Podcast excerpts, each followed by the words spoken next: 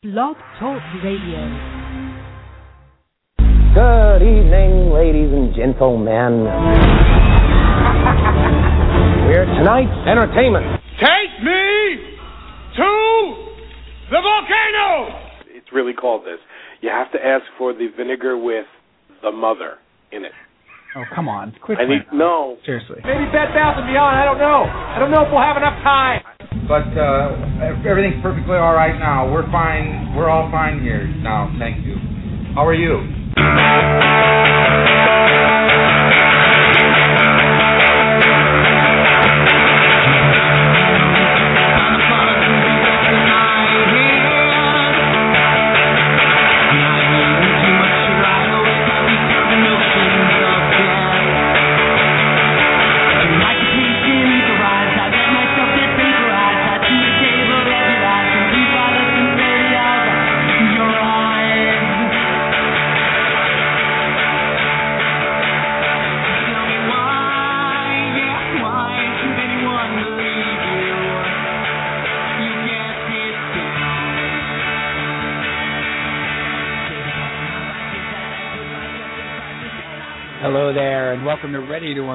With Cal and Sanpete, New York Sports Talk Podcast. Nice episode number 135. 135 episodes. We are coming to you live from Bayside, New York, Commack, New York, and Freehold, New Jersey. It's Friday night. It is 9:30 p.m. It is time for uh, Ready to Unload Nice, the Ready to Unload radio program. Here we are. We're here. I'm Steve Sampietro, one of your hosts about to bring in my co-host, the man they call Cal. He has not been replaced yet. Cal. He is still here. It's Friday night. Things are going to get loose. Uh, we were planning on making this a sort of WFAN call-in, old-school throwback show. Um, and we finally get to talk about the New York Islanders. Three years we've been doing this friggin' thing. Three years. All right. And my mom just left, so I'm, I'm I speak like my mom often now. All right. Three years we've been doing this podcast. We've been we've only been able to do Islander shows based on them leaving, or an arena referendum that was DOA. Tonight we get to talk hockey. We get to talk about what goes on on the ice. We get to talk about an epic sports rivalry renewed tomorrow night. The old barn on Hempstead Turnpike in Nassau County, New York Islanders against the New York Rangers. Oh, it's going to be hot action. So we're going to talk about that. And uh, if you're listening while we're streaming, we want you to call in tonight. Talk New York sports nice. Talk about uh, whatever tangent that we go off on uh, that you may want to uh, get in on. The number to call 424-220-1817. Obviously, if you're listening to this on a podcast uh, this coming Tuesday, eh, don't call so much. That would be silly then. We can't, we can't go back in time. So anyway, uh, it's going to be a great show. Let me do this. Let me do Tonight's this now. episode Cal. of Ready to Unload with Cal and Sanpete is sponsored by Blue Haven NYC in Greenwich Village, New York City's sports bar for grown-ups. Go to www.bluehavennyc.com for details. And we do that for a couple of reasons. So let's just do a little housekeeping and then we'll bring in the Cal type guy who's drinking, by the way. Drinking. He was streaking. Um, uh, we are doing another live from. I, I don't like live. I just let's come in here, Cal. Can we play the music? Play the Cal music, please. Can we play the Cal music? Here he is, back, direct from an engagement in Reno, where he was playing at the Ha Ha No No I Said Ha Ha comedy club. There's a bunch of ellipses in there too. It's like ha ha. No no I said ha ha. Comedy club. And cabaret, by the way. Uh, it was a great engagement. He really did a heck of a job there. Uh, let's bring him in, Mr. Cal Neva, Calpino Caliente. Hi, Cal. Hi, Steve. Hey, buddy, what's up? Friday, night. Friday night. Friday night, and this is what we're doing. Friday night's all right for fighting. Right. Is that? Is it? Oh no, wait. Saturday night's all right for Friday. What's what uh, for Friday? What's Friday night Fi- for? Five for fighting. Right. You just have hockey on the brain. Like you just you're so ready to talk about hockey. I was actually thinking of the adult contemporary band Five for Fighting. Oof. Please never think of them again. Okay. Please. You know what the the sad part is about that band name? It's a great band name. Yeah, it's wasted on that band. Wasted on a not so great band. I remember the first time I heard the song, and then we were like, "That was five for fighting." I'm like, "Oh, come on, you I- stole it." I feel like that could be an auxiliary podcast. Great band names wasted on awful bands. We are putting together some auxiliary podcast lineup. Boy, we got to we got to staff that baby. That's sweep sweep, baby. Put it on monster.com and see if anybody bites. Yeah, or maybe uh what's that uh that startup one? Kickstarter. Kickstarter.com. We'll get a Kickstarter going for it. Um so anyway, uh Saturday night's all right for fighting, is that correct? Yes. Well, yes. According to that tough guy Elton John. Why don't we bring in our music expert? I'm not going to bring him in yet. I will not. What? I because I want to we have to talk about the 25th. We have to talk about the 25th live at Right. Haven, Okay. not live from Blue Haven. No, live at Blue Haven. Well, because everybody does the live from. No, but we're gonna we are going to be at Blue Haven in New York City. That's what I'm saying. Like I have a problem with the live from Blue Haven. We don't have Don Pardo that night either, by the way. Oh yeah. He doesn't work on Thursday nights. Right, I'm trying to get Jay Mafale, our our sound engineer, who's going to be gracious enough to do sound for us again, uh, to learn to do a Don Pardo impression, so he can do the with Brian Calvi. He's got two weeks to learn that. He's got two weeks. He does the thing for free. So I I feel a little awkward exerting pressure on him to learn an impression. I feel like it doesn't matter what he's getting paid if he's going to commit to the job. That's right. Don Pardo is in the job description. So anyway, live at Blue Haven, Thursday, April 25th at 7:30 p.m. Uh, it's going to be bigger than the microchip. Uh, we got uh, T-shirts. To, we have T-shirts, Cal. Did you see the picture? Yeah, you sent it earlier. They look great. The T-shirts came in. Three years in the making.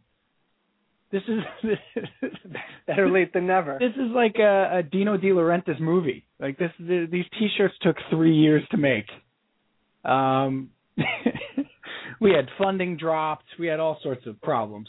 Um, you know, the the T-shirts got caught up in the studio system. It was very difficult to get the T-shirts made. Uh, and, and they're nice. They're awesome. It's not like there's any sort of crazy design that it would take us three years but they're here and they're awesome. So we're going to be able to give those away. PJ might be there, Cal, which would mark the first time we've ever done the show physically with uh, the bishop physically there. I, it's gonna be it's gonna be weird, wild stuff. I'll I'll believe it when I see it. Yeah, I I I agree. You know, the only time we see that guy is at the the RTU Christmas party. And really, for just a couple of minutes, because Couple they're, minutes. They're, they're dragging him out That's it. very quickly into it. He comes in. He has a scotch of a very expensive vintage. He's extremely inappropriate. extremely inappropriate. and then he leaves. That's it. The Christmas party. That's all we get. The Uh, reason the reason why it took so long to get those T-shirts is we've been spending money every year settling with these with these people that he just he just can't seem to help himself. That the holiday party costs us quite a bit of money, and Off- most of it in legal fees. Off-color impressions. He brings his line lampshade to the party. yeah. And again, we've said it a number of times on this show. Blackface never funny. Not a good idea. Never a good idea anymore. Anyway, we won't be doing blackface on Thursday, August or uh, April 25th. We will uh, have Steve Bateman from thejetset.com uh, to talk about the Jets draft pick. We will have Joe Caporoso calling in uh, after the Jets make their pick. Also, Cal, we may have the Islanders second to last game of the season, uh, vying for a playoff spot. We may have a Knick playoff game. We'll have the uh, the Mets, the Yankees. I I'm I'm be, I'm beside myself. This may turn into a sports bacchanalia everywhere, and we'll be doing a show, hanging out with our friends, drinking beers, having great food. Uh, it's going to be very cool. It really is going to be a lot of fun, and, and it's it's kind of like the culmination of what we envisioned four years ago of just hanging out and talking sport with our friends, and and we'll be doing it at a great place with great food and great drinks, and just it's a it's if you're in the area in New York City on the corner of Houston and Thompson Street, please come down because it's going to be a lot of fun. Yeah, it's gonna be really cool. And Megan and Dermot and, and Rory will probably all be there. All the owners of Blue Haven, they're great people, and there'll be drink specials, and I'm sure there'll be a tower of Coors Light for me to consume. Uh, so 7:30 p.m. Check it out.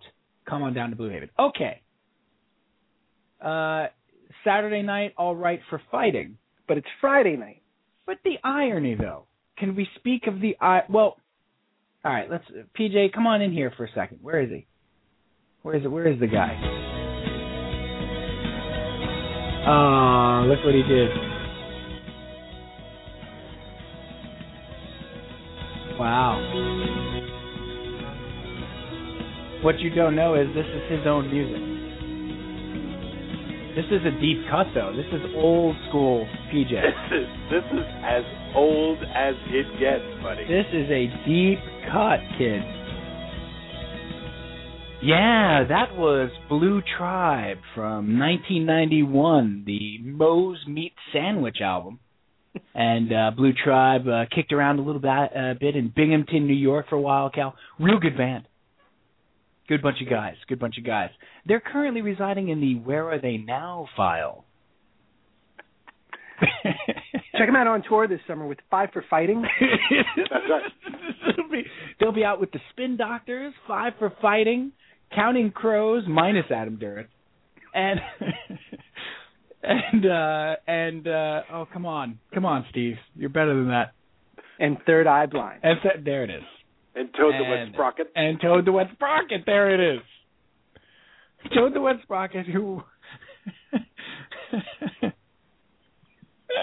Ah, yes.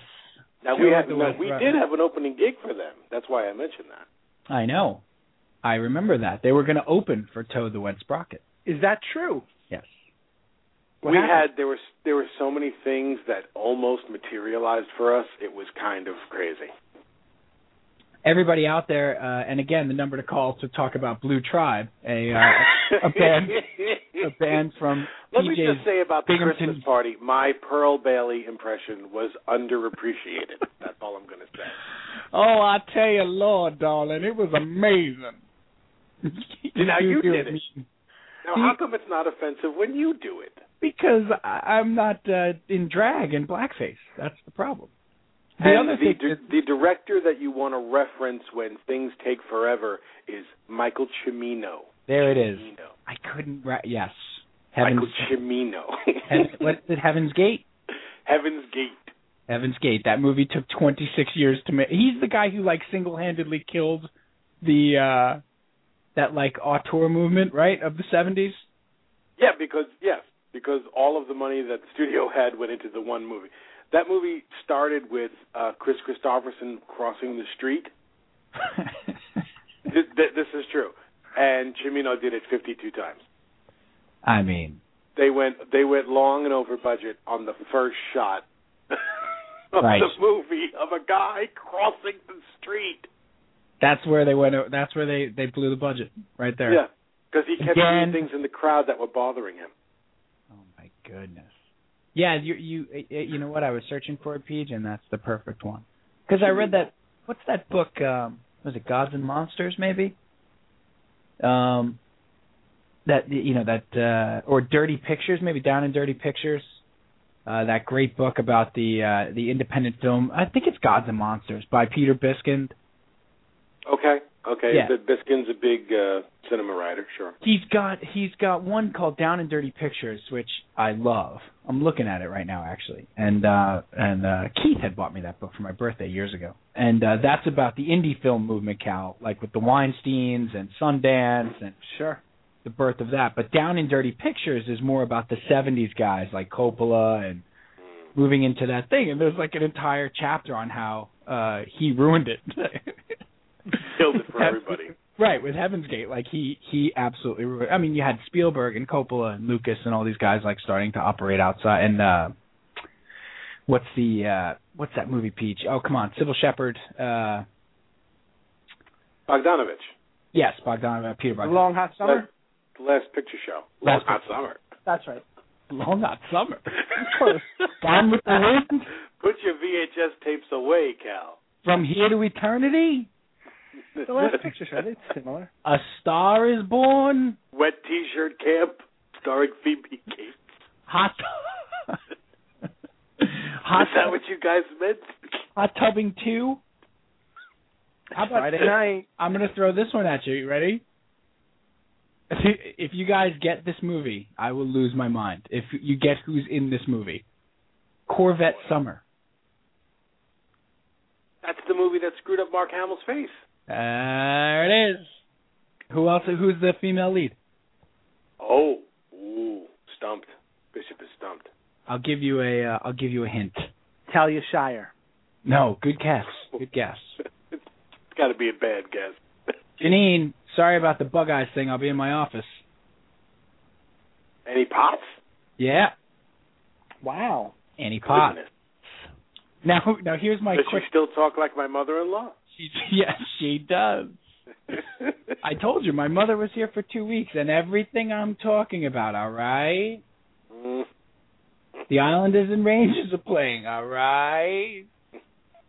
The the real quick story about Corvette Summer, you guys will love this. Uh, we didn't have cable like HBO or any of the fancy channels growing up, and uh, I was staying over my cousin Nick's house, and they were uh wealthy. They lived on the south side of Commack, Cal. Oh yeah. They were we were on the north side. We were we were we were on the wrong side of the tracks for Commack. That's what I've been told. And uh they had Okay. HBO and we were staying over there and they they had what I like to call loose parental a loose parental situation there.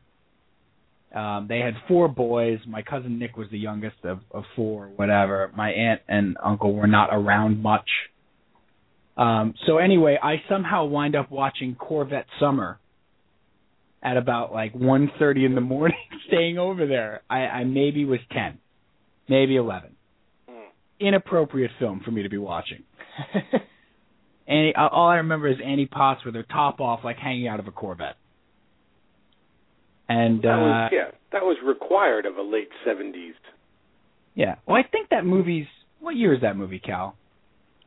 Corvette Summer. Corvette Summer. I want to say it's like eighty. It's like in between Empire Strikes Back and Jedi. Eighty-two. Hmm. That is the movie that he got eight. No, nineteen seventy eight. Yeah, I was going to say much much earlier Wow. So I was I was like seven. because Eight, they rewrote Empire HBO. when he showed up and said, "I'm sorry, I don't have the left side of my face anymore." Right, because he got in the car accident that destroyed his face, right? Right. How about this for a pitch? You ready? Car Ken loves to design and build exotic cars. When the high school shop class project car, a fully tricked out dream Corvette is stolen, he begins searching for it.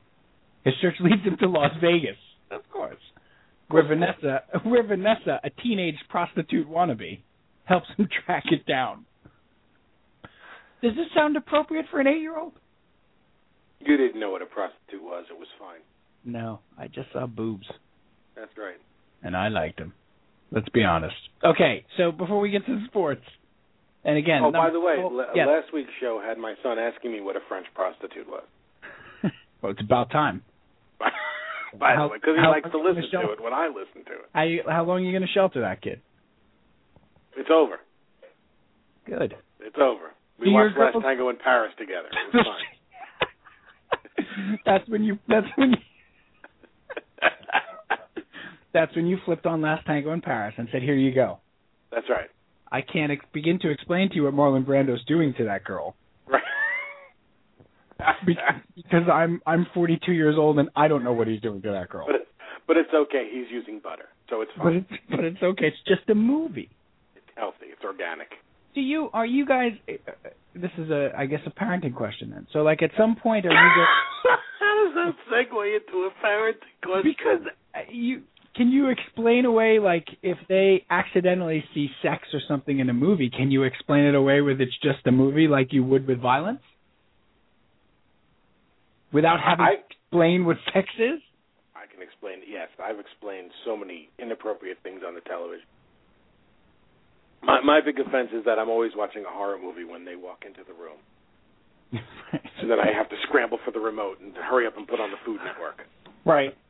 Because I get- someone's about to get disemboweled. I get that when they're running promos for uh procedural dramas during the football game. Well, yeah, we've talked about that. and the next you know, the next thing you know someone's getting shot in the head. Right. Or it's or I have to look at you know David Caruso looking at the uh, entrails of a human being, Right. trying to figure out what uh, what happened here. Mark, Yeah, why makes is a Mark great on? promo during the NFL. I love Right. that. Oh my god. Or or when they do the anti-smoking commercial, oh, come on, we get it. you know, and the guy's trying to breathe through his neck, and Right. you know, my daughter's just standing there staring, and I'm fumbling for the remote, and there's obvi- that's the time the batteries run out, and I can't change the channel fast enough. Right. Daddy, what's he doing with his neck? That's On just an me. all new SVU. He was raped with a live shark? Yes, raped with a live shark. Ripped Oh, from the headlines. Like you can't even lie and say it's like completely made up No, it's because difficult. they they immediately tell you that no, this happened. Right. Seriously, No, this really happens, kids. Now Like freak that's- out. that's part of the promo. now go now go to bed. real. Go to sleep. Sweet dreams. yeah. Good night, honey. Good luck. Forget the last thing you saw today.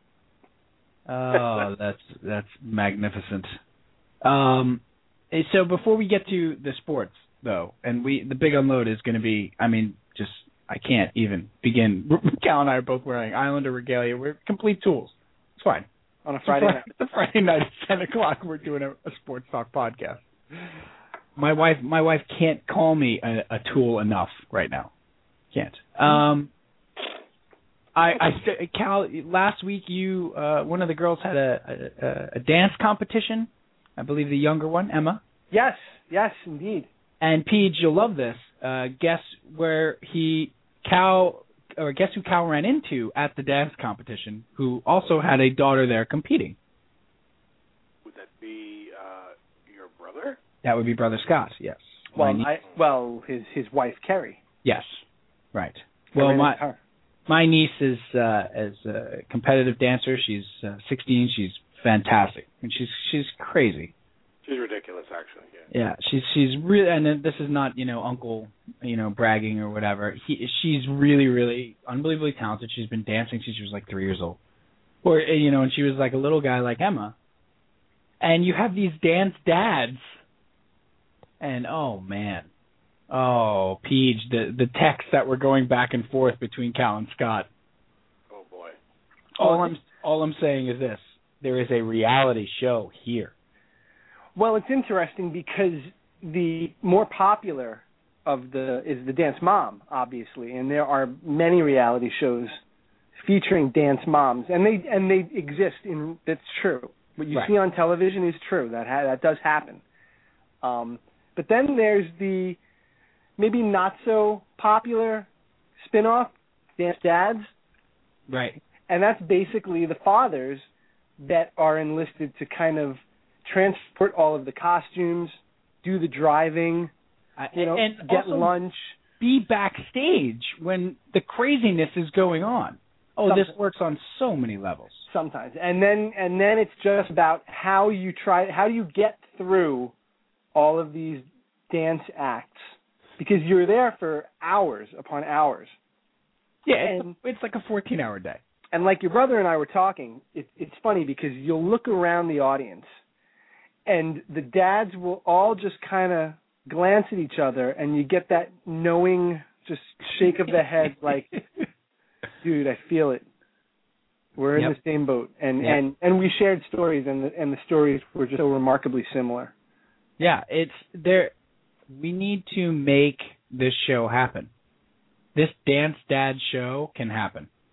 and we got another one we got another one tomorrow in fact Full day tomorrow. in fact what was I doing when you called me 15 minutes before the show Peach, he was ironing costumes for tomorrow. Yeah, that's how it happens. That's how it starts. dance that or oh, this Stars. I think Yeah, I well mean, he's, stars. You're, he's ensconced. There's no. There's there's there is. How is there? There is a TV show here. You know what? It You know gets what? ve- It gets very expensive once the costumes start piling up. By the way, because I think they don't really reuse a lot of them. Let me. Of No, course, one- no. It's uh, uh, tons of money spent. But let me ask you this, Brian.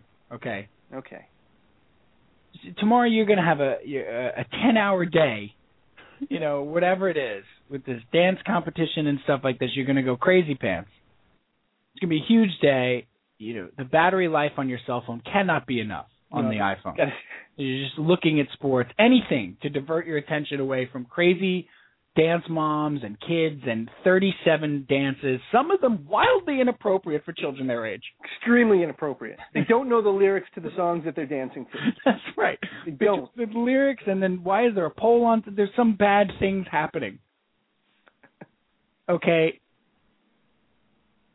I am going to outright protest if you don't get one day where you can watch seven hours of football.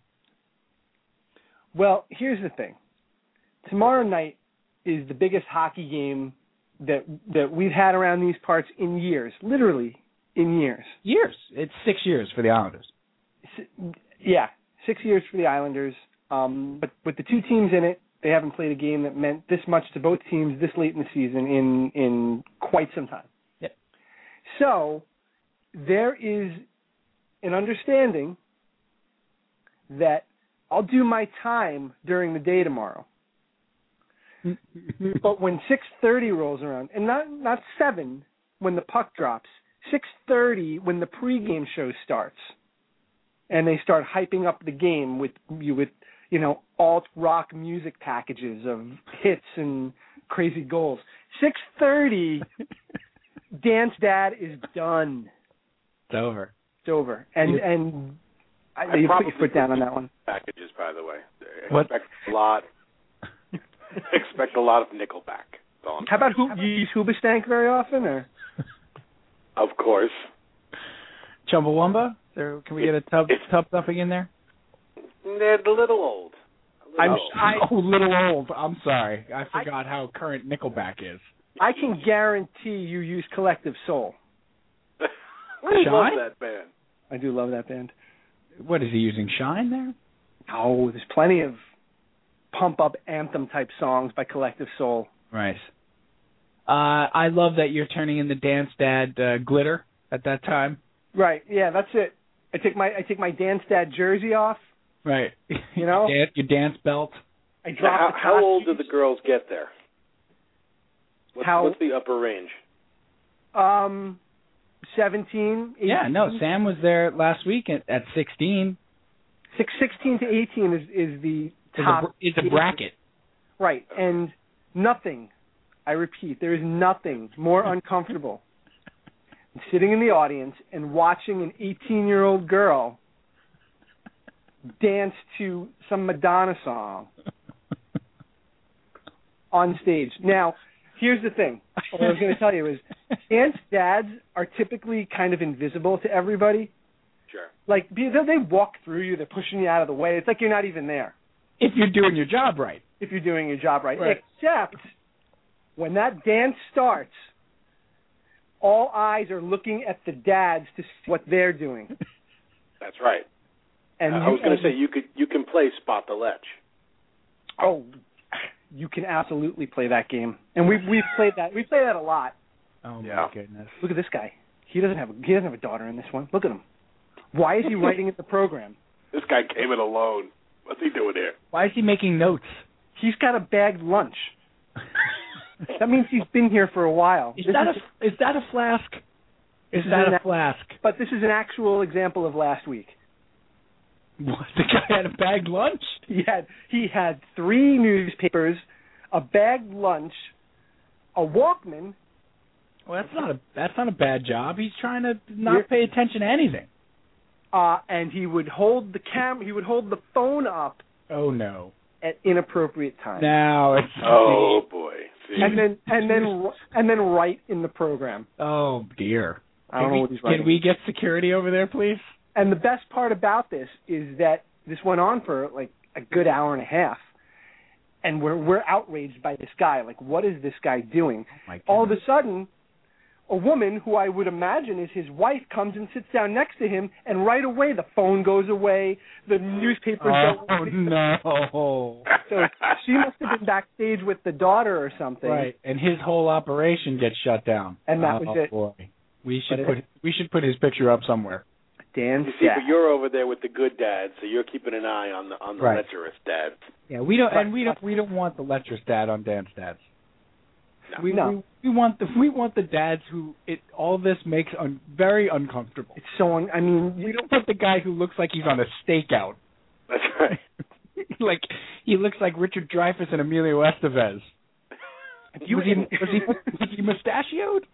Because if he was mustachioed, he's out. He wasn't. No, but he did have big, big rimmed glasses, and uh, and Trench and coat. a, a baseball cap and a members only jacket. No, and a van. he didn't look like that. Oh, but Awful. no, but what I can tell you is if you ever if you ever need a lesson on how to avert your eyes, go go sit in one of these competitions for a couple hours and, and you learn quickly.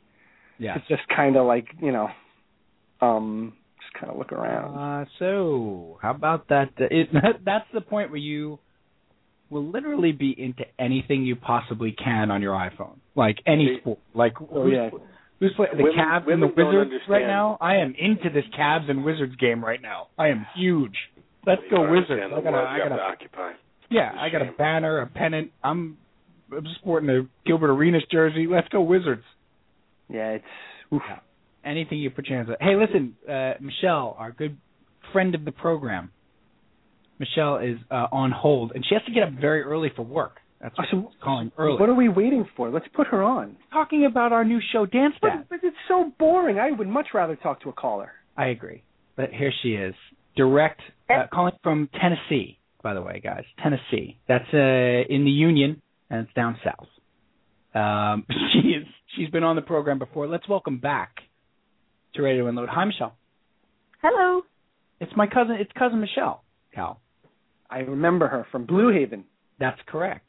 She was at the last, well, the one before that. She Blue was at the one remote. you were at. Right. Right. She's she's almost been to as many as me. The, you're only one up on her. I know. Uh, hey, what's up, cuz? Um, I'm loving the idea of dance dads. There should be a website. There should be blogs weekly to follow. What's Alan watching? Like Alan Sepinwall, we got him involved on on Yes. hitfix.com. Um, how are you, kid? What's going on down there? I am good and nothing much. Nothing much. Yes, I have to be up really early. I have to get up at 4 a.m. every day for my job. Yeah. And it's not fun, so I wanted to call in and say hello. And since nobody else watches Mad Men with you, I will talk Mad Men with you. Nice. See, that's family, Cal. Family's got your back. Um, awesome. You're a big Five for Fighting fan, though, right? We should get that out of the way. Uh, name only. Yeah. yeah, it is. she's only oh, half, hey, hey. she's only half Italian though, Peach. She's only half Italian, only the good half. Right? Like, aren't you like half German or Polish or something? Wait, no, no, wait. We've got German, well, Italian on grandma's side. We've got German, Polish, Right. and then Irish. So I'm Oh, I'm nice. fun all around to have at parties. That's right. On so many levels. There's so many things we can make jokes about you. You will be in the vino. You will be I will get drunk. I right. will You will fight be you. hammered. I will- right. yeah. You will be hammered. And hammered. I'm also not even five feet tall, so it's fine. Right. It's fine. It works out. and then you'll also get militant. That's the German. thing. Right. Well, yeah. Great. Of course. That's Um, exactly true. Um, so yeah, Mad Men. I do want to talk about it real quick because these uh, Stugats won't talk about it because they don't watch the show. But you watched the premiere, uh, the the two hour episode. I watched it too. What did you think? Let me get your. Uh, I know you don't do impressions, but what did you think? Um, I'm glad that Don is back to being a slut. Yes, Slutty Don. We love Slutty Don.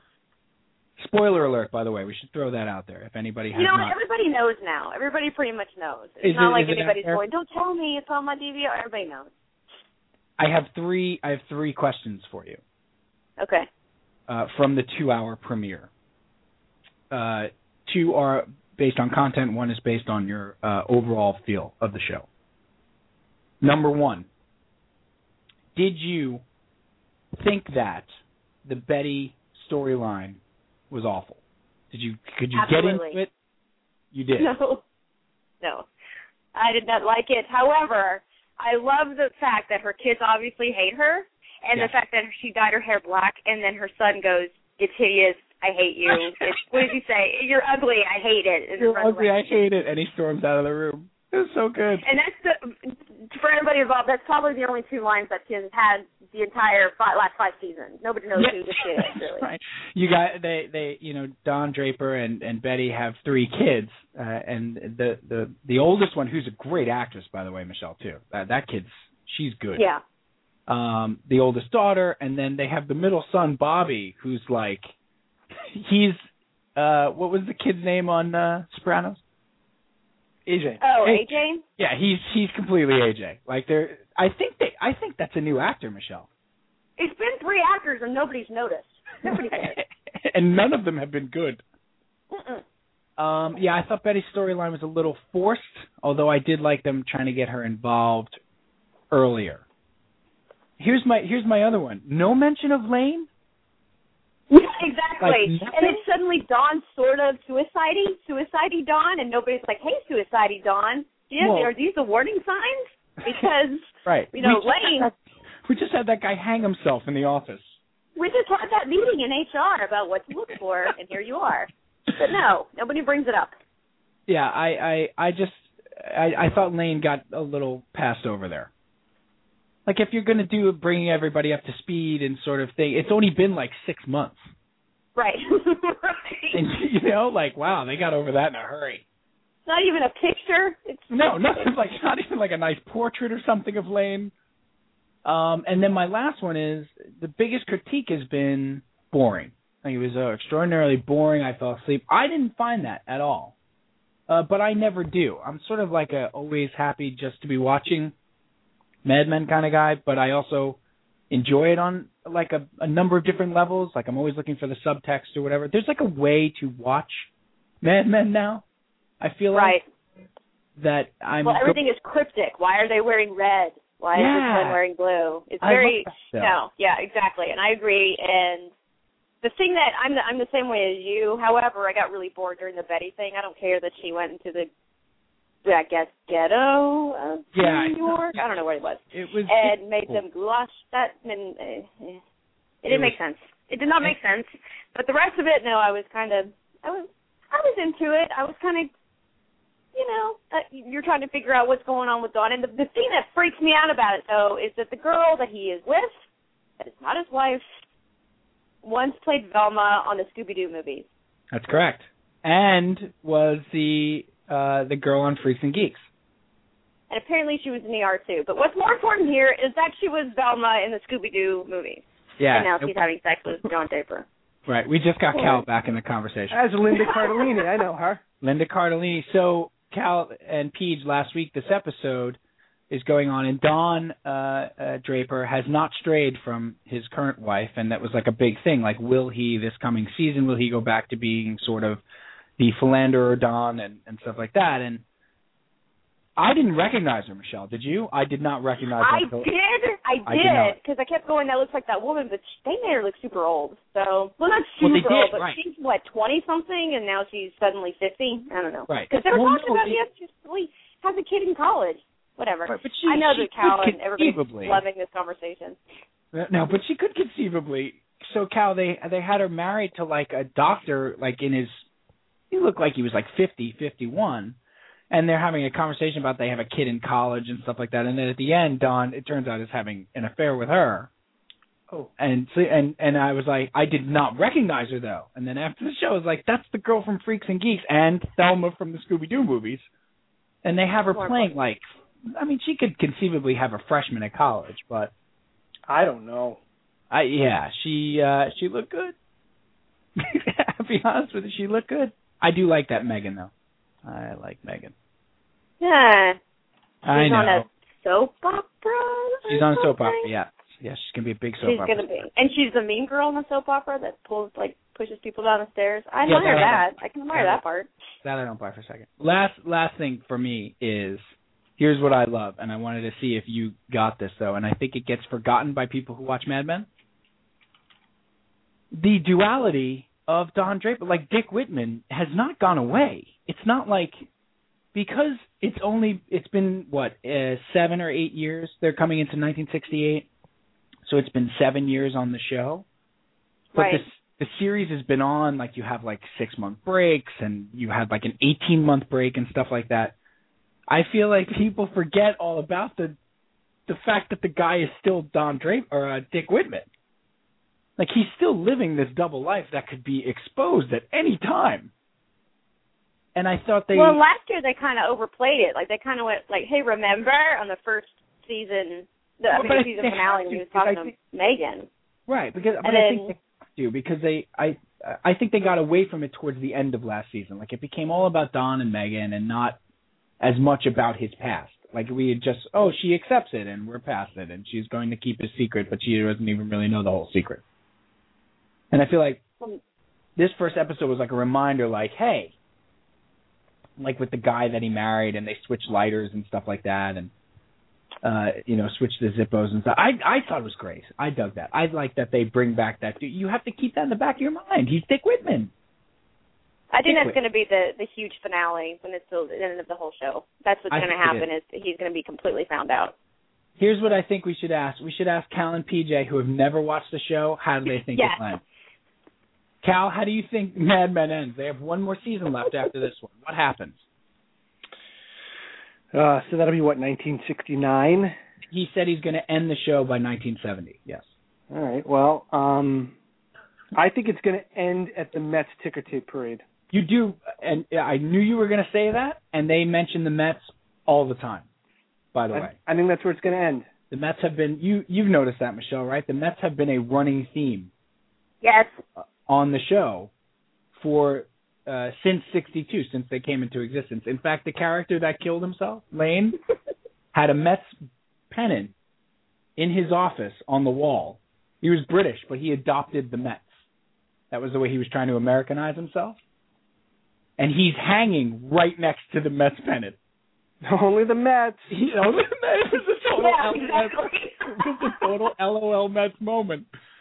He hung himself on the back of his office door, and when it swings closed and they find him, you see the Mets pennant right by his head.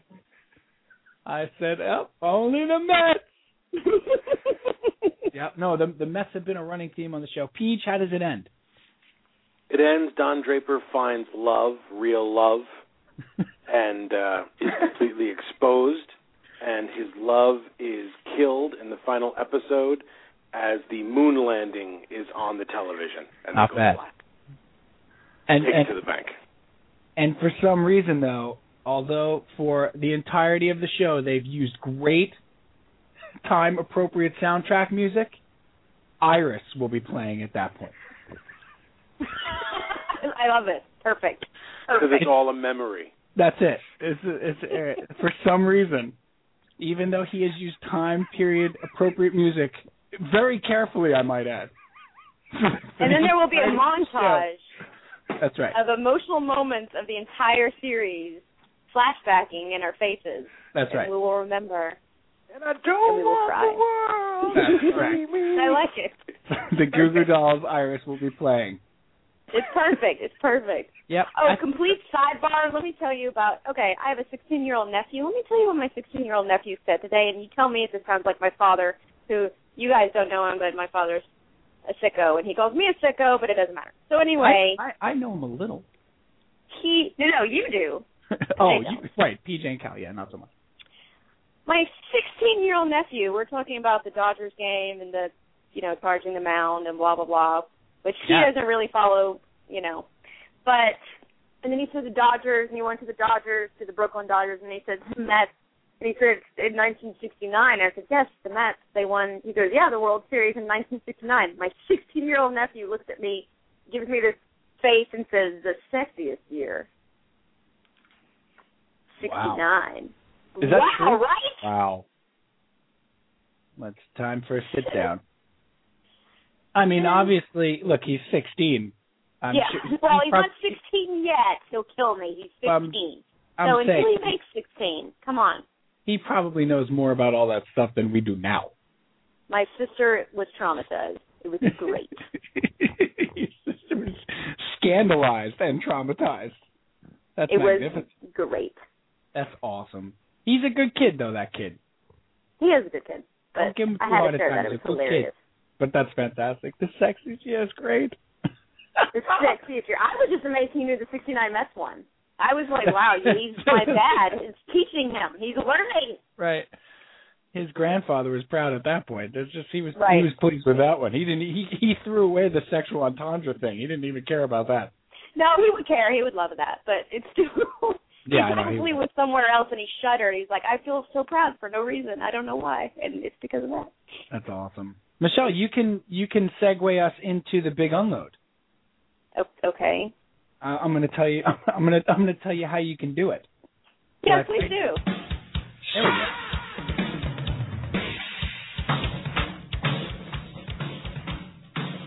You mentioned your your father, Bobby Ben, who we love. My cousin. He's older, Cal. He's like an uncle, but he's a cousin. Sure. Because my, father's uh, father was one of like 37. So I think only 26 survived. Um, my great grandmother was like a Pez dispenser, apparently. Um, they lived in a shoe, Cal, in Brooklyn. They came out of her mouth? out of her neck? Out of her neck. Cal, she was from the old country in Italy. Oh, you can't. Sure. Um, is a huge Islanders fan. Huge. Mom, he's the one who gave sent the programs up with Michelle. I remember that. Right. So, Michelle, you grew up an Islanders fan in Nashville, correct? Yes. Yes. And how big of an Islanders fan are you? Am I? Yes. Uh, they play with a puck There and they hit it with six. You are welcome. He did the right thing, my your father. Well played. Well, I hope I, I I do. The reason I wanted you to segue us into that is because I hope he is listening. Because finally, the dream is about to come true. After three years of doing this show, we can actually talk about the Islanders in the Big Unload, and not have it be about them moving to another city. or crying about them, or Yeah, you know. that's right. Uh, We we we we wouldn't even spend the time to cry about what was going on on the ice. The only time we've ever had them in the big unload in three years is when the uh, arena referendum came up in Nassau County and it was shot down uh, like a dying quail. So we're about to do it, but before we do, I want to say thank you for calling, cuz. You're welcome. It was fun. All right, y'all, y'all. Uh, see, mine goes right to Texas. No, you can't. You gotta go. Oh my god. Okay. I'll talk to you later. That's how they talk all the time. Can you say? Can you all give me? all the time. Can you give me a little "Let's Go Islanders" with that? Okay, go, go, go, go. Let's go Islanders. Let's do it. You Let's- do it, Islanders, with your pack. There. Love you, cuz. We'll talk to you soon. Love you guys. Bye. Bye. Oh, how funny. There it is, Cal. I know we're only getting to the big unload 40 minutes into the program, but Hey. It's always nice to hear from her. I wanted to do that because we, she and I have been busting to talk about Mad Men, and we figured we'd do it on the program. Perfect. You, plus, you had a little time there to to think about uh, how you're going to handle Dance Dad tomorrow. I, You need yeah. a better name. I've decided, by the way. We need a better name for the program. Then Dance dad. Yes. Hmm. Uh, So just let PJ ruminate on that while we talk about the Islanders. Show pops.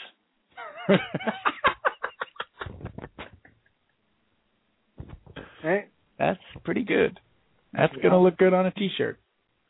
Dads and divas. D- No, been done. We got. We need to think outside the box here. How has that been done? Dads Long and Island, Long Island leering. Long Island lecher, lectury. well, that would imply that we all do that. Right. No, we don't want to. We don't want to throw that out. PJ, you're on the right track. I want you to work on it. Okay, we're going to talk about the Islanders. It's time. Uh, tomorrow night, uh, the New York Islanders will play the New York Rangers in Nassau Coliseum.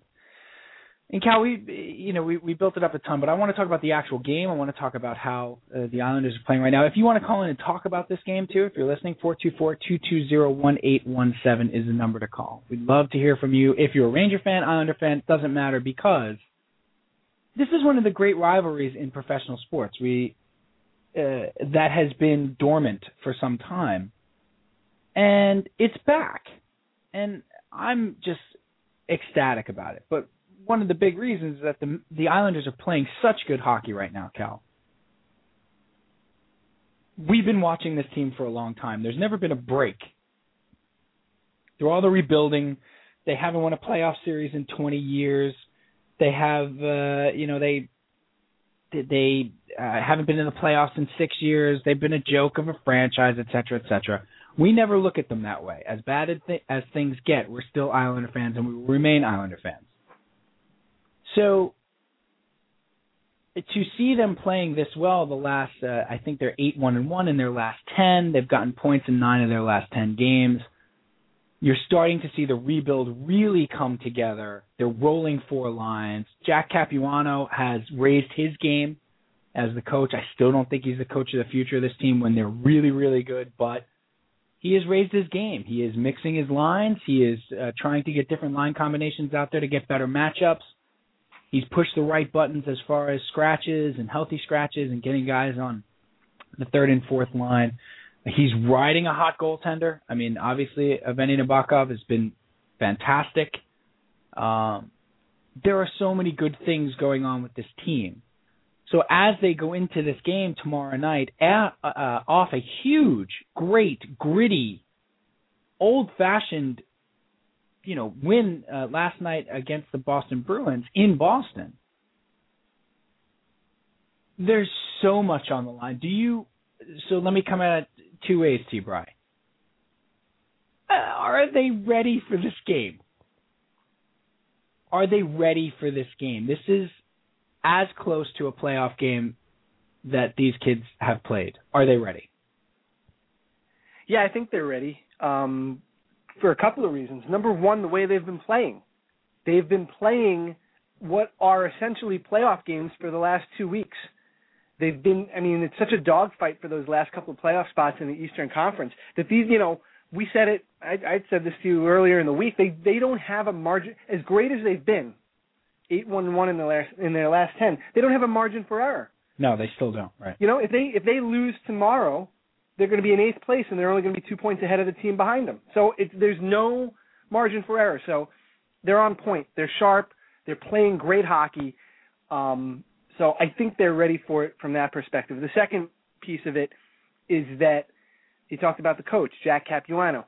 He's got them focused. When you watch them after a game, and they win. And, and last night was was arguably one of the, one of their best wins of the season in Boston, going into going up into Boston and beating a team that had played three games in four days, but is still an Eastern Conference powerhouse and just a, and is a better team than the Islanders. The Islanders played better than the Bruins last night, and they won. And you watched them on the bench, and they celebrated. They pumped their fists. They high fived. They skated off the ice, and that was it. And then you heard them after the game, and the media was trying to get them to buy into the hype of the Islander Ranger game. And it's going to be this huge game on Saturday, and you're not going to believe what the atmosphere is like. And they and they remained calm, and they said all the right things, and the coach said the right things. It's just another game to us. Uh, he understands that it's a big game, but it's a big game because of the playoff implications, and that's what he's going to emphasize to his team. He's not going to emphasize that it's a big game because it's an Islander Ranger game.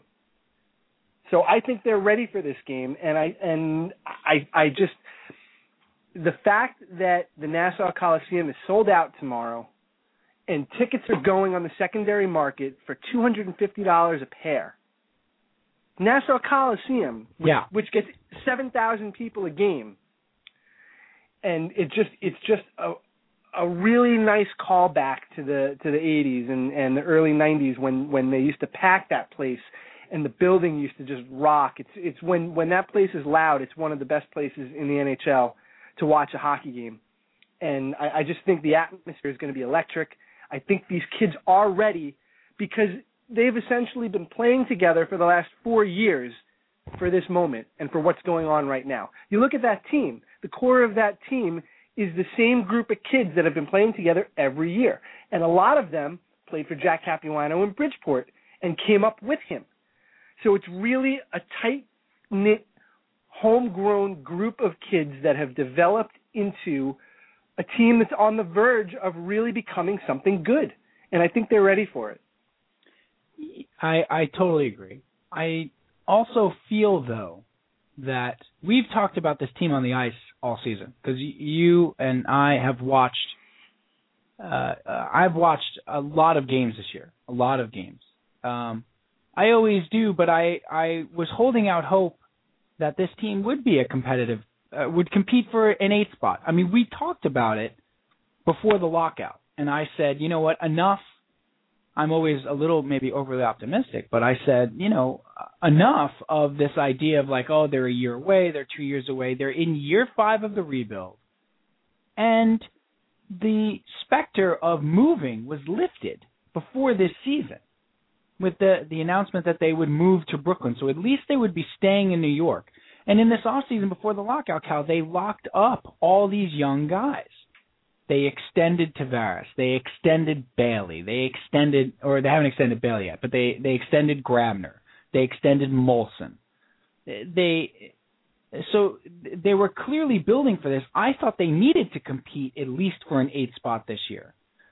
And we've been watching them all year, and we've had several off the air, off the podcast discussions about the team and things that Jack. I mean, there were times when we've called for Jack Capuano's head, uh, but I think the the the point here is Jack Capuano raising his game.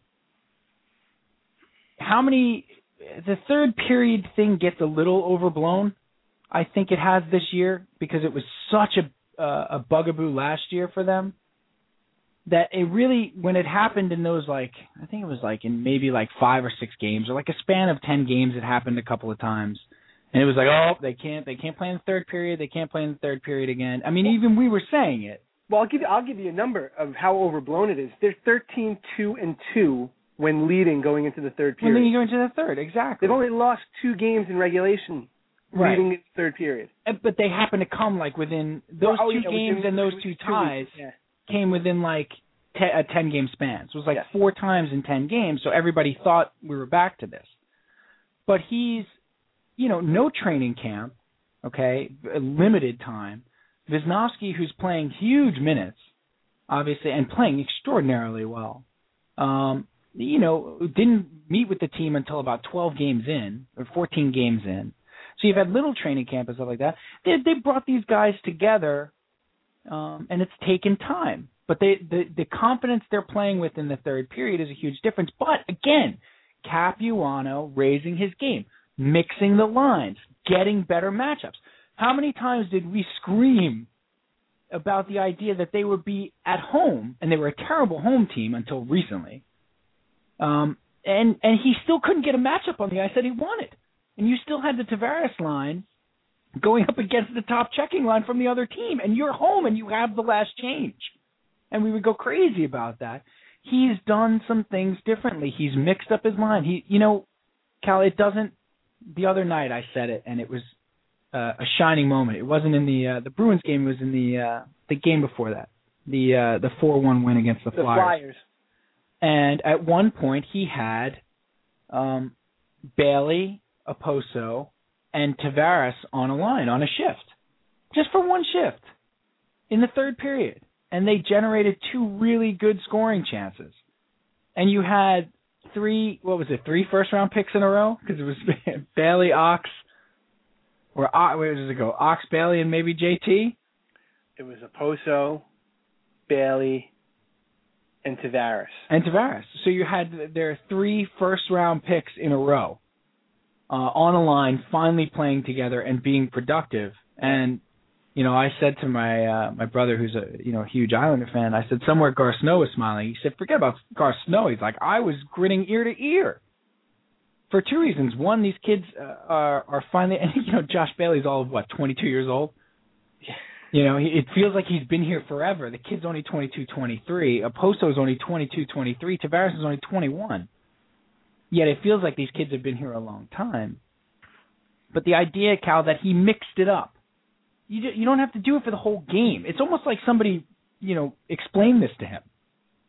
like somebody explained to him, like, hey, you know what? If you throw Ox out there, Okposo out there for, you know, if you double shift him and maybe throw him out there for a shift with Aucoin and McDonald, doesn't mean you have to do it for the rest of the season. Right. You can just mix and match a little bit in game to get matchups based on who you're playing. So there, he's he's doing that, and it, it's just been fun. We Uh, yeah. we talked about it last week, how much we want playoff hockey for the Islanders. and how much we want to see it. But the way this team has been playing the last two weeks, as you alluded to, it's been playoff hockey. Like I'm DVRing the games, I'm I'm in it. Tomorrow night is a playoff game. Which brings me to tomorrow night. I've said this to you before on the radio program that we do here, the little sports talk nice. That uh team and I, I if somebody would like to call in and talk about the Rangers, and and we would love to. We would love the hockey talk. If you're a Ranger fan, please. You know, I'm thinking of our, our buddy Andrew Mark, who's a big Ranger fan. Uh, we know a lot of them. Uh, but I hate that. Well, give them the number. I do. They want to call. let me give the number again. Look at you, old school radio. It's like Listen, the, it's like the morning zoo here. I said, like Waka waka waka. Wagga, yeah, I wagga. want, I want to hear. I want people to call in if they're listening about Four this. four two four two two zero one eight one seven or Strawberry Hernandez or what do you want to go? Eddie Westfall. Uh, seventeen. Seventeen's tough. Well, Matt Martin is 17 Matty Martin. now. All right, we'll go Matty Martz. Eddie Westfall, Matty Marks. There you go. Um, but I, I I hate that team.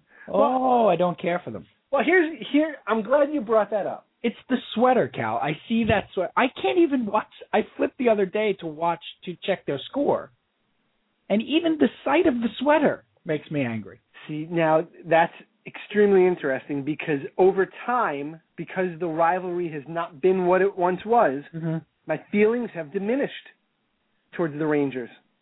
Okay. And there's a part of me, and and I got to tell you, last year in the playoffs, I'm the exact opposite. they were a likable team. Oh, I oh, there's player- nothing ever likable about that team. The the the one thing that kind of keeps the hate fire burning in me with that team, well, there's two things. Number one is John Tortorella. Easy to hate. I mean, and and I've talked to many a Ranger fan that hates him too. Not a fan. They do not like him. they don't cancel. And number two is when you watch the broadcasts on TV, and you catch the pro, the post game show. When you watch the Islander game, they go to the they they kick it back to the studio, and in the post game show, you've got Ron Duguay looking like Richie Sambora. Ron Duguay's awesome though. See that I love See, I I can't deal with Ron Duguay. I because can, that harkens back to me. That that takes me Yeah, back to to that to that time where I really hated them and the rivalry was so strong. yes, I can't I can't watch him. I I can't t- I cannot I love it. take more than three seconds of Dave Maloney. Ronnie Duguay. Cal, he didn't wear a helmet. You know why? Oh, because he didn't want to mess up the hair, obviously. Because he liked the feel. He actually said this because he liked the feeling of the wind through his hair when he was skating. Right. Now, how do you not make fun of a guy like that? He's playing hockey. A good hockey player, though. Nah. He's a good hockey player. But uh, but I, I just over over time that that feeling That has All right, that has helped you keep the fire burning. that that's helped right now. And and what I hope for is that I I get that back. I want to hate the Rangers again. Well, it's I got I got great news for you. It's coming. I mean, it's super easy uh, to hate this group. Uh, well, Oh, it is. I'm sorry, you Derek Stepan. I I just I don't. Hagelin. Uh, ugh. ha, but I'm enjo- but I'm enjoying it. I the Brian Boyle and that. oh yeah, no, it's mustache. all good. On. it's, look, look, it's all good natured. You don't you don't really hate the No. Rangers No. or their fans except when they're rocking the ambulance. But here's here's the here's the great one. You ready? I so in the other sports, Yankees, Giants, it is the fans more than the players and the sweaters that I dislike, or not sweaters, jerseys. In hockey, players, it's the players and the jersey and the sweater. I I, I, Ranger fans, I I don't like them, but I I they are not nearly like Yankee fans or Giant fans to me. Much easier to have a hockey conversation with a Ranger fan. To Yeah. me. Well, you know what? I think that you're going to find that that changes too as the Islanders get better. Yeah, no, absolutely. But the, the- here's the here's the thing, and I hate to be like a Yankee fan, but I have to do it with the Islanders. Is that because it's in my memory? I watched it. It's like when the Ranger fan gives me crap about being an Islander fan. All I say is, yes, we have been bad for a long time, but I at least got to witness one of the greatest teams in professional sports who hold who hold a record in all of professional sports that will probably never be broken. And that is they won 19 straight playoff series. 19 straight playoff series. So, and and you know what? I got most Ranger fans go, I can't, especially the young ones. The young Ranger fans, what are they going to say to me? I watched it. Oh, what were you seven? I was like, yep, and I can I can tell you every game because I watched every game. What, what were you nine when they won? Yep, I sure was. I watched every game. I had Billy Smith jerseys. I had autographs. I went to game. I yes. Did I enjoy them like I would if I was 25? No, of course not. But I enjoyed them. I was there.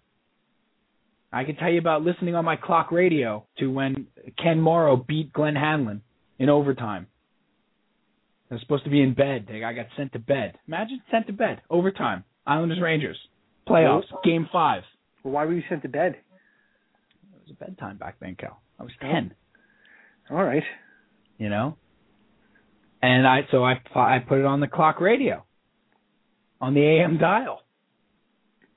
And I jumping around in my bed when Morrow scored. So, uh, the, you know, the, that that brings me back to the rivalry. Yeah. It's such a great rivalry. It's a tremendous rivalry. Anytime I'm asked by somebody from, not that it happens a lot, anytime I'm asked by somebody from like Texas or whatever, or I'm told about like UT versus A and M or something, and and those are great rivalries. College rivalries especially are fantastic. They're unbelievable rivalries. Or even Yankees Red Sox, Cal, in its heyday. You know, in its recent heyday, is an incredible rivalry, 100 years old. I, if the Islanders can get good again, it's the best rivalry in New York. It's best by far and away. Well, I agree, and I and I think tomorrow night you'll see you're going to see glimpses of that, and you're going to you're going to see what it what it is like when both teams are good and both teams are desperate. Yep. Because the two teams are seven and eight right now in the Eastern Conference, and neither team is is assured of anything. Yep. At this point, as well as the Islanders have been playing, and as good as the Rangers have been playing, neither team is assured of anything, and and they're going to leave it all out there tomorrow night. And it's gonna.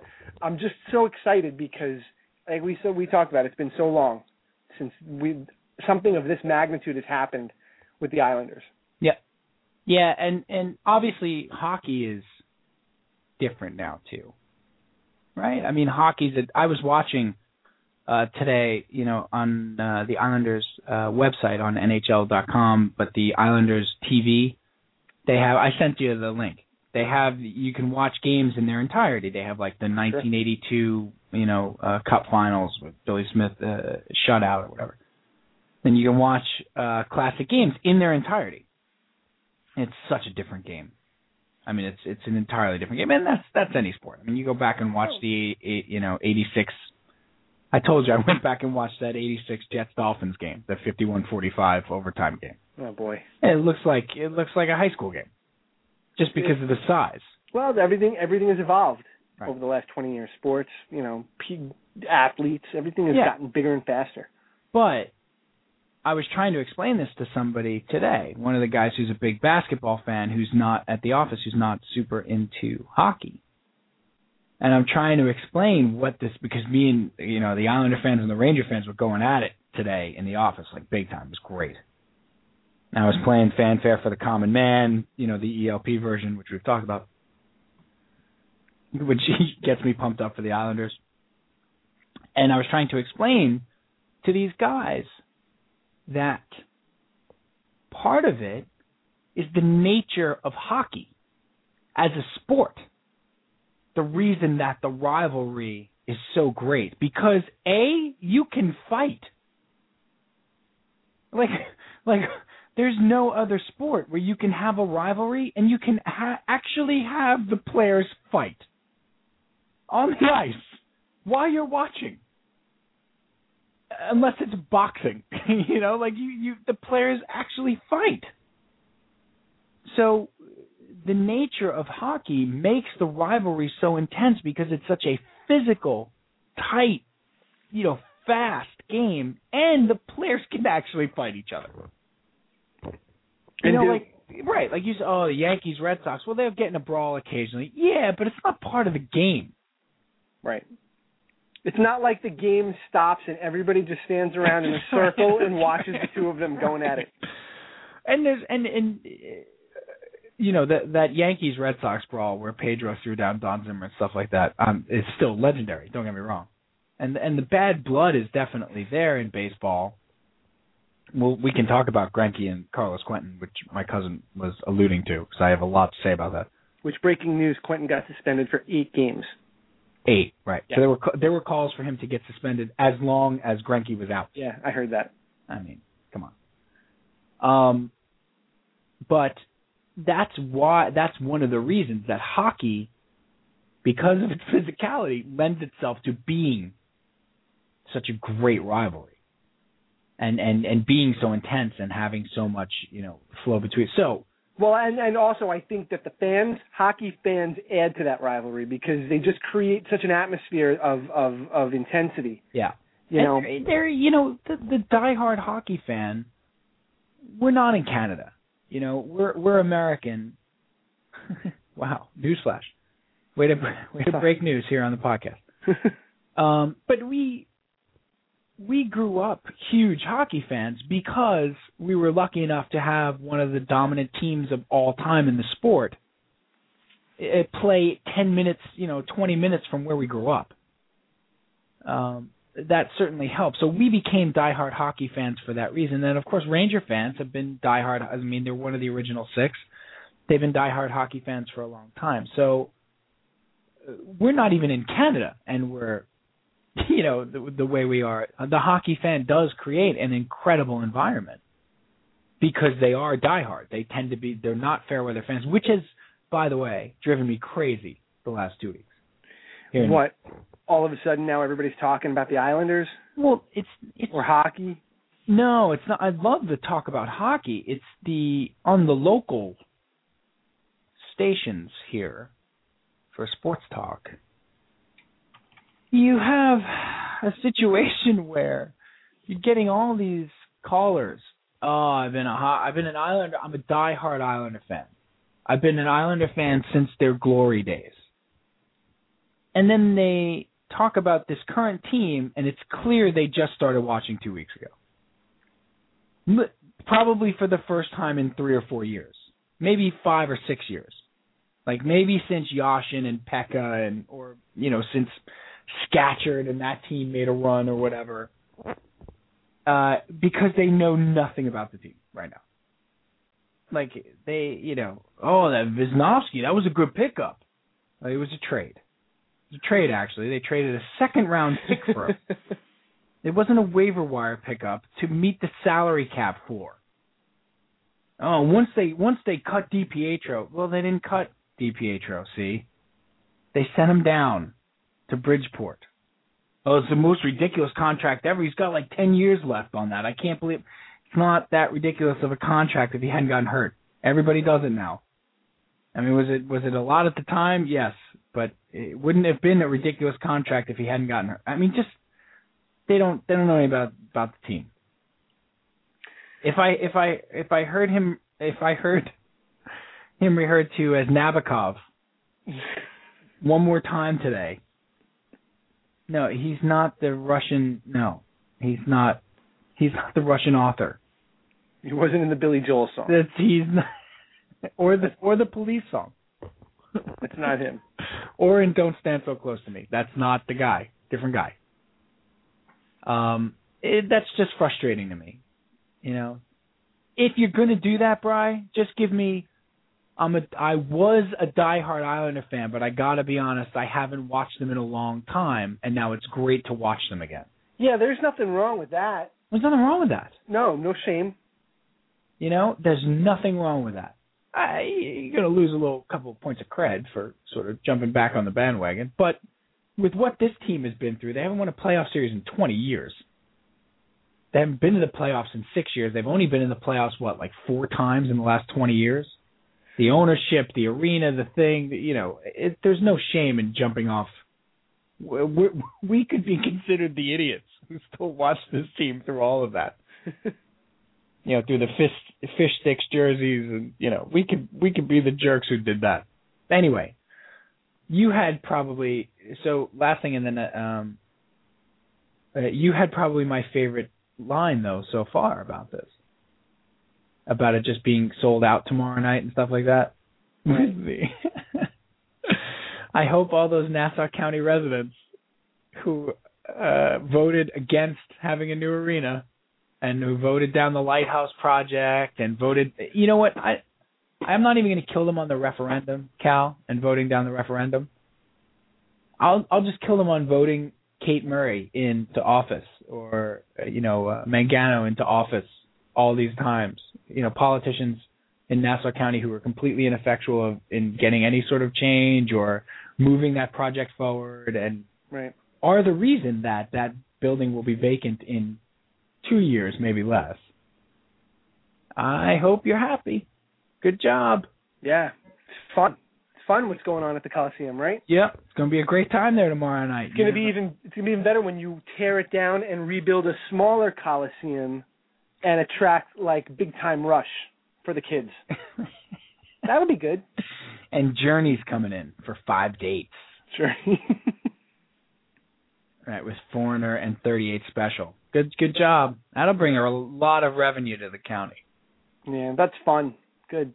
I hope, I, I too hope Kate Murray is there tomorrow. They put her face on the scoreboard. Well, listen, I mean, when you think about it from from a political standpoint, why wouldn't she be there? This is the biggest game at this at this arena in years. You'd think she'd want to be there. Yep, yep. Might be the last big one too.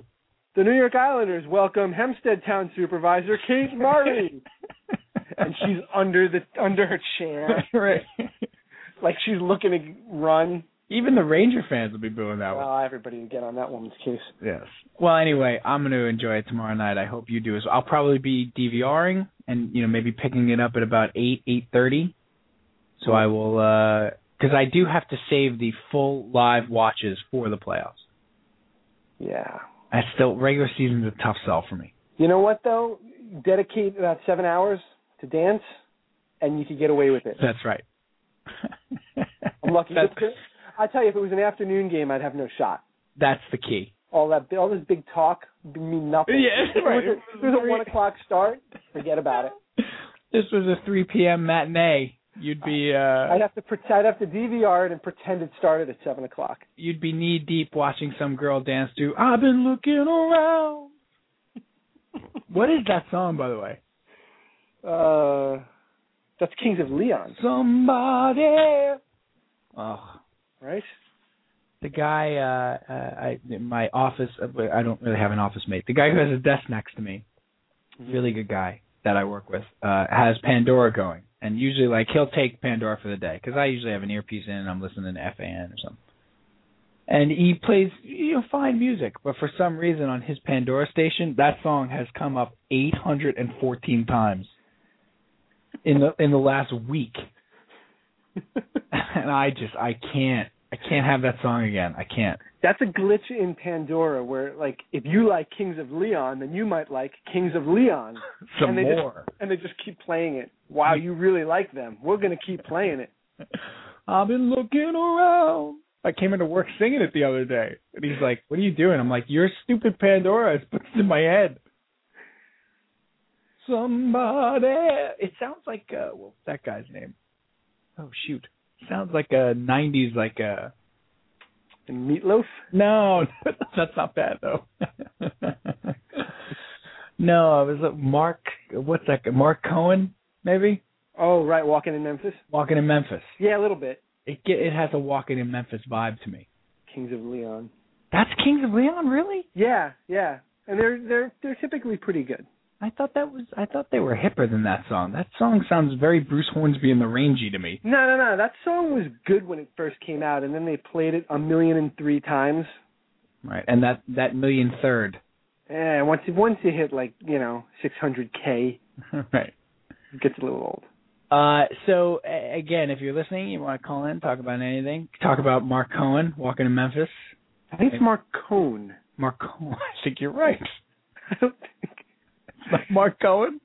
that reminds. And then uh, I got to just tell the story of when David Cone used to pitch for the Mets. Right, the Cohen heads.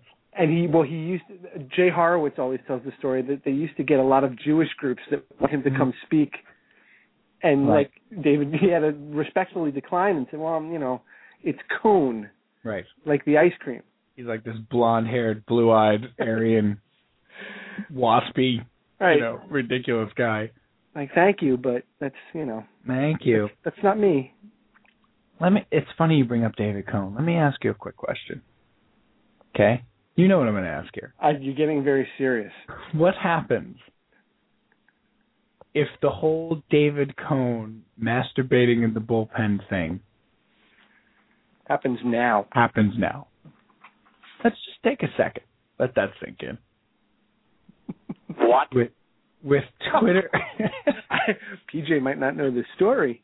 with Twitter and you know uh, iPhone cameras and what happens?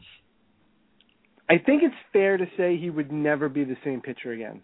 I think it's fair to say he wouldn't be working for Yes as a broadcaster. Yeah. Maybe, maybe you you can you can overcome a lot of stuff, Cal. Well, no, because you in in your theory, he would be a 28 year old pitcher today. Right now. So he would be like a like a James Shields, Sure. you know, something, you know, someone of that, you know, Gio Gonzalez, someone of that stature that's been in, In, the league in New York. in New York, right, right. And then he's going to masturbate In the bullpen.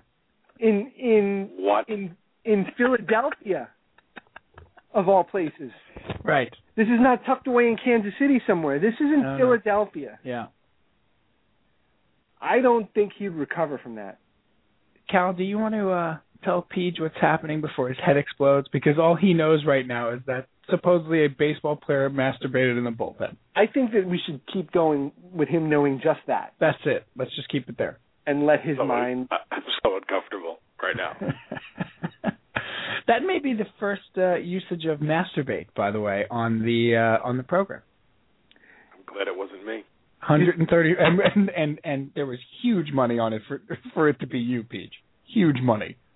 Vegas Vegas wasn't even taking that action on, on on you being the first one to use that word.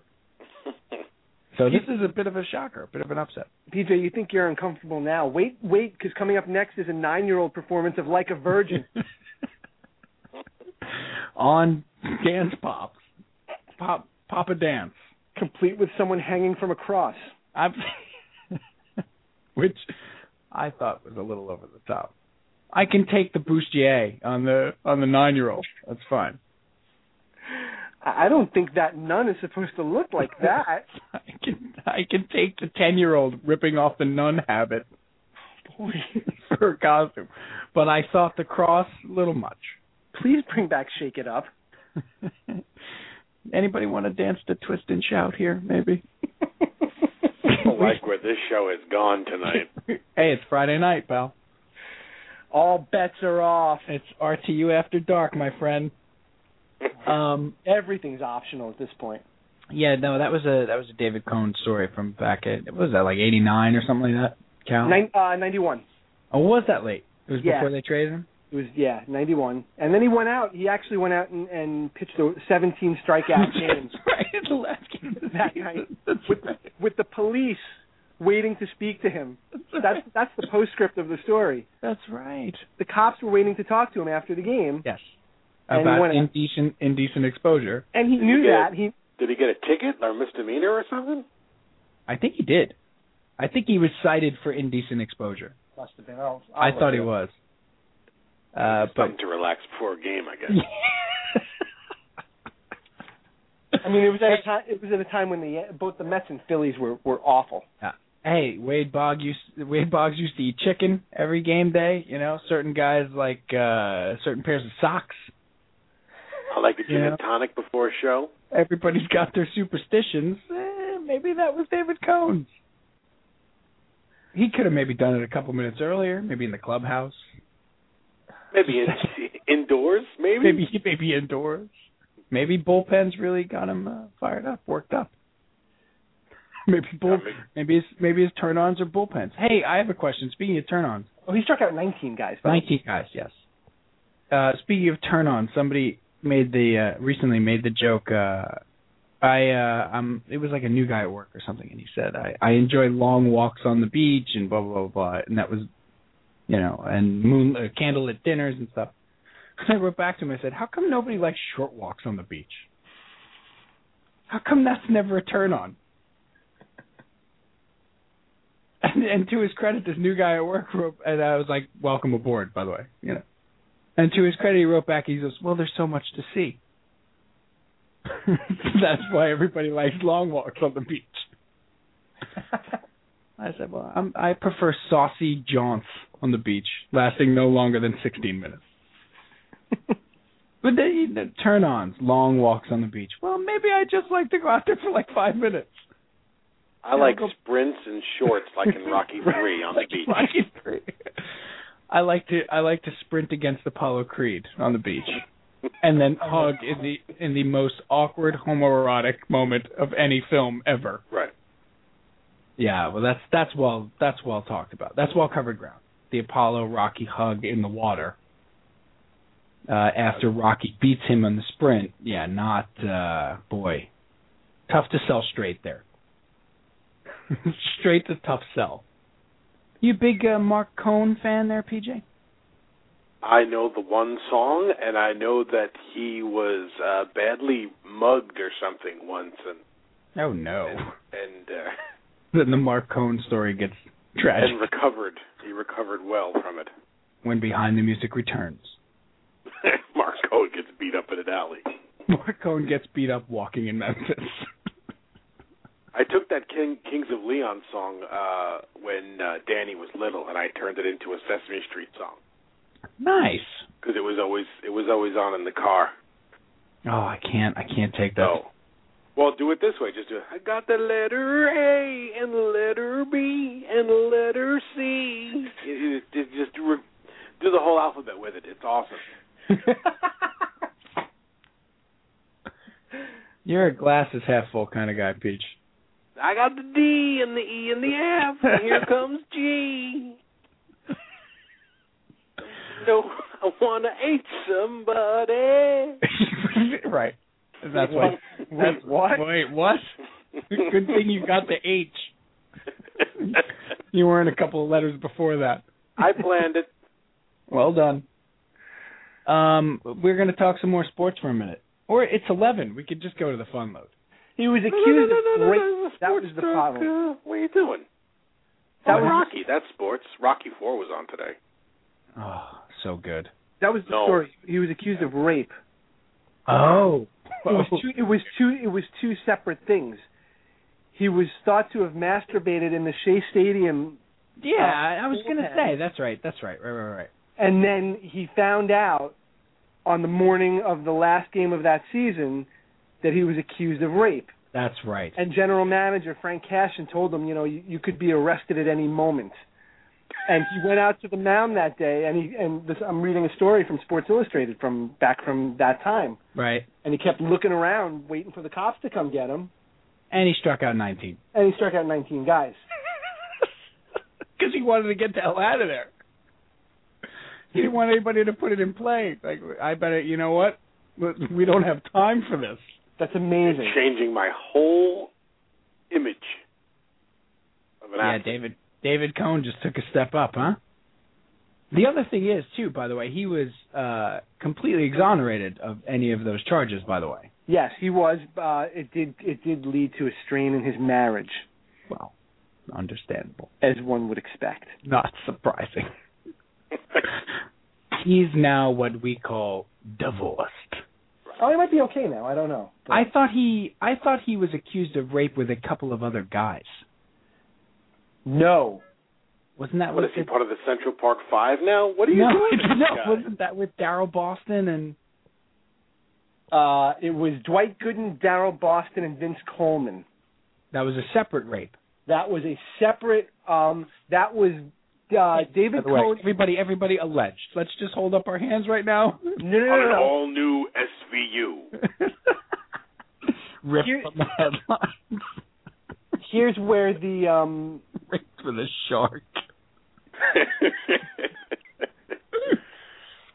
here's where the David Cone connection comes in. Okay. The woman, the woman said that she was David Cone's girlfriend, and was then raped by these three gentlemen. Right. And again, exonerated of those charges, were they not? Uh, yes, and that was not his girlfriend, as it turned out. Not, not so much. Yeah, I just I I spoke with her once. I don't I don't know Right. her very well. The masturbation in the bullpen, though, I remember being at Shea, and I remember him saying he made a joke. Right. The girl thought he was actually doing it. Yeah. Well, look. Hey, look. The show struck out. Tomato, tomato. What, whatever. But could you imagine if that happened? Gives new meaning to oiling your glove. Hey, oh, Come on, PJ. EJ, you're better New than that. meaning. You're actually not better than that. Well, that's not what we'd expect. How it, how has this music not been played, by the way? As we're talking about this. Well, it's eleven o'clock. This is when the music comes on. Tonight on the mound for the New York Mets, David Cone. Guess who's going to stop by the bullpen tonight? David Cone comes by. Cone throws a nasty slider. Down and away. Oh yeah. Next week, David Cone is a guest judge at the Putnam County Dance Competition. Oh yeah, he's got good stuff. Some would say his stuff is filthy. David Cone joins us. Watch out for that heater up and in. that music, oh boy. David Cone. David Cone. We got to David Cone from Marc Cohn, Of course we Show did. took a turn. I don't know what Which- happened tonight. which I love. I'm trying to back into where we were. Marc Cohn came from the King of Leon song. Letter A, letter B. Yep. well, they remade it into Use Somebody. Right. They took that right from Sesame Street. God, such such a rip off. Hey there, folks. So at this point, we went off on another tangent. We started talking about Carlos Quentin and Zack Greinke. So I'm going to break this off into a part two of episode number 135, also brought to you by Blue Haven NYC. Uh, so enjoy. Part two has a lot of fun stuff. A lot of stuff. We got loose. Uh, so we'll see you. Thanks.